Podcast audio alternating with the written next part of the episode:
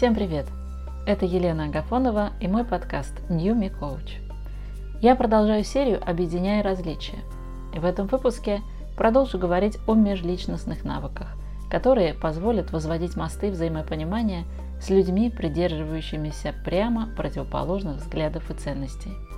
Межличностные навыки помогают, с одной стороны, избежать эскалации конфликтов, а с другой – построить более тесные связи с теми, кто совсем не похож на нас – на первый взгляд они могут показаться простыми, но их бывает сложно применить в нужный момент из-за подъема эмоций. Поэтому все дело в практике. Чем чаще применяете, тем лучше получается. Стратегия 11. Отсоединиться от «я». Иногда нам очень сложно справиться с собственными мыслями, чувствами, которые возникают из-за разногласий с другими людьми, придерживающимися иных позиций и взглядов.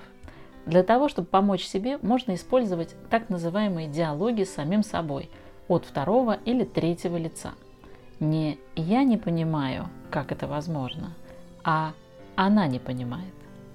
Не «у меня в голове не укладывается такая жесть», а «у тебя в голове нет места для этого кошмара».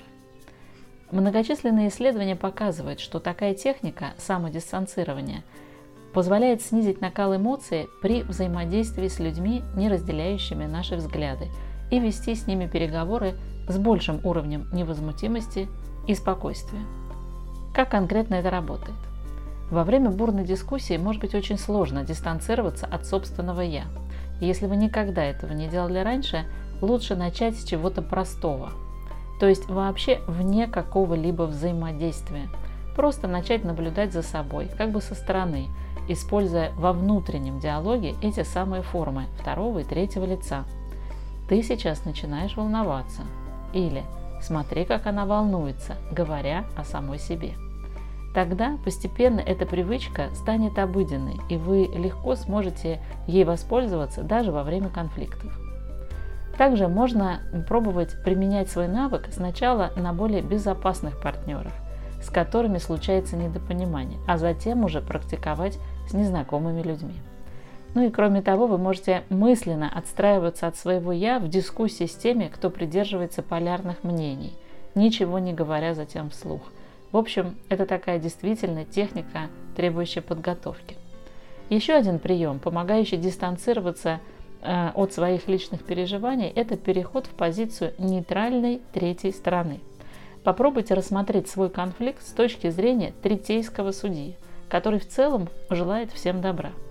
Что этот человек думает о конфликте, о недопонимании и что он предлагает. И, наконец, еще одна техника. Когда вы думаете о сложной ситуации взаимного неприятия, перенесите фокус внимания с себя, своей оценки, позиции собеседника, только на факты, на то, что именно происходит.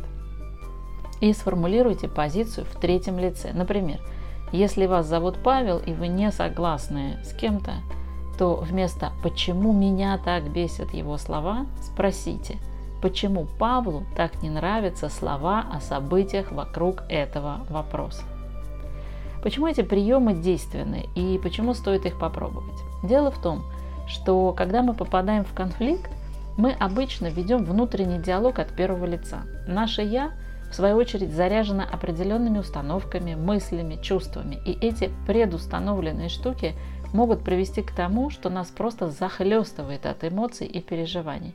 Мы легко впадаем в злость, в обиду. Очень сложно быстро переключиться в другой, конструктивный режим. Особенно с теми, кого мы рассматриваем как противников по очень спорным вопросам или как угрозу нашим ценностям. Волшебство техник, о которых мы здесь говорим – дистанцирование от собственного «я», третейский судья, разговор незаинтересованного лица о фактах, в том, что это отстранение позволяет сразу говорить из более спокойной позиции, более близкой к примирению. И еще дистанцирование, такой взгляд со стороны позволяет увидеть альтернативные пути решения конфликта, которые совершенно недоступны были в нашем обычном представлении. Иногда с непривычки может показаться странным называть себя по имени от третьего лица. Она Елена или он Игорь. Тогда можно использовать просто местоимение он, она. Или попробовать говорить с собой на «ты». И да, не стоит делать этого вслух.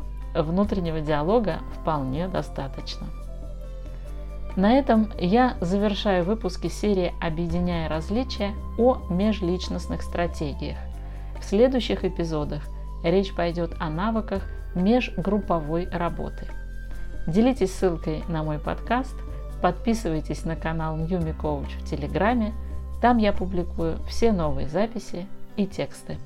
Услышимся!